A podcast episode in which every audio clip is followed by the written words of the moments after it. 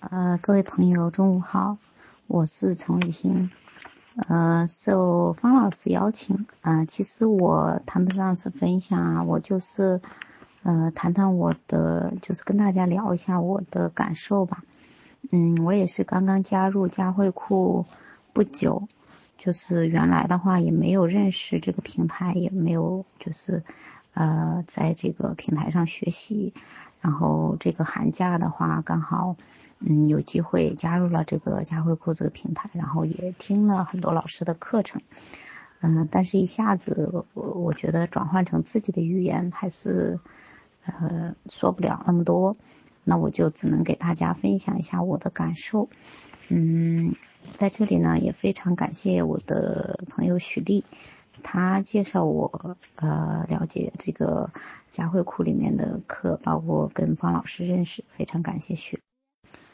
呃，佳慧库里的课，其实每一个课真的都非常好，让我认识到，其实做父母是需要学习的。原来我做的很多方式可能都是错误的，然后会给孩子带来，就是我们原来体会不到的伤害。嗯，然后在这个疫情的时间段，嗯，其实大家今年这个年都过得非常特殊。都不能出门，然后又要在家里跟孩子、呃家人一起朝夕相处，就这中间可能会不由自主的多了更多的矛盾。但是通过佳慧库呢，这个寒假就是呃起码让我自己认识到我应该怎么样去控制自己的情绪，所以这一块还是受益匪浅的。那下面呢，我分享一个图片给大家，这个也是今天早上在我们工作群里面看到的，我们的总经理发出来的，我觉得也非常有认同感，所以我在这里呢也分享给大家。嗯，我前天晚上就是听了李佩佳老师呃在线直播的那个将坏事转变成好事这样一个课，让我也是感受颇多。嗯，之前呢，我们可能都比较忙，忙工作，忙学习，就是家人呐、父母啊、孩子之间，可能也没有多少时间，就是好好的相处，彼此的沟通和了解也都不是那么充足。呃，但是对于疫情来说呢，这一次让我们每个人都只能待在家里，然后，其实一开始我们都觉得这是一个坏事。可是这个坏事呢，我们又不能人为的去改变。就是作为我们一一名普通老百姓的话，那我们现在就是配合，呃，这个自己在家里隔离，然后不出门，其实这就是对社会的贡献。那李老师分享的幸福从接纳开始，嗯，接纳并不是坏事，然后我们要想办法把坏事转变成好事。其实每一个不好的。每一个不好的事情的发生，也会是我们成长的一个机会。嗯，我记得最深的就是他讲的第一点，接纳所有的坏事。啊，刚才我讲我讲到了那个李老师讲的一个接纳，那接纳的第二个就是悦纳，悦纳就是讲到喜悦的接纳。就是不管什么样的事情发生，不管是好事还是比较糟糕的事，我们都用一种喜悦的心态去接纳。那他还讲到一个叫咒语，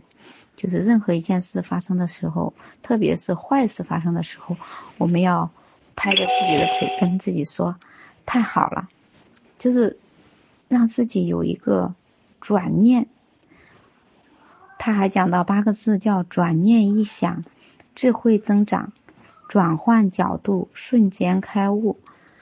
其实这八个字真的仔细想想，真的是非常有哲理，也可以让人的心态能有一个好的调整。如我上面发的那个图，任何一件事情都有坏的一面，但是换角度看呢，可能就是一个好的事情的开始。这方面呢，我原来可能都是只看不好的结果，就是心里会非常焦虑。但是听了李老师的课呢，让我感悟很深。同一件事情处理的方式不一样，可能它的结果就大不同。呃，这里分享一个李老师讲的故事，就是讲他讲他的孩子从初一的时候吧，学习数学只考了四十分。那如果是一般的家长，包括我自己在内，那我如果看到孩子这个分数这么低，我肯定是非常生气的，肯定是训斥孩子。但是李老师做的就是非常好，他跟孩子说。太好了，儿子，恭喜你，你有六十分的进步空间。然后他的这样一个呃，就是处理问题的一个方式，或者让当时给孩子的一种感受，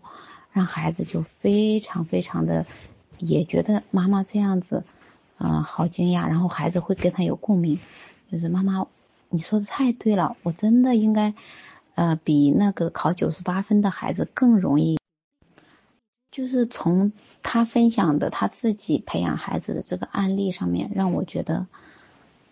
其实我也有类似这样的状况，但是我都不是用这种方式跟孩子沟通的，我可能更多的都是批评他、教育他，然后通过学习吧，包括群里其他老师的课，呃，我现在觉得。很多问题不是孩子的问题，是我们家长的问题。那孩子其实他处于这个嗯叛逆期，嗯，包括跟父母顶撞啊，包括呃发生的一些冲突，可能都是源于我们家长自己呃先没有做到，然后才会让孩子导致更多的负面情绪出来。那么我也是认识到了这一点，我也在努力的改变。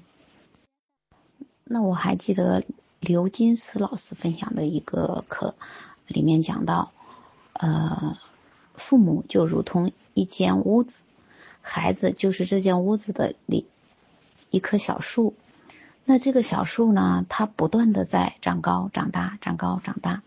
但是我们这个屋顶呢，就只有这么高的话，那有一天这个树它就会顶到这个屋顶。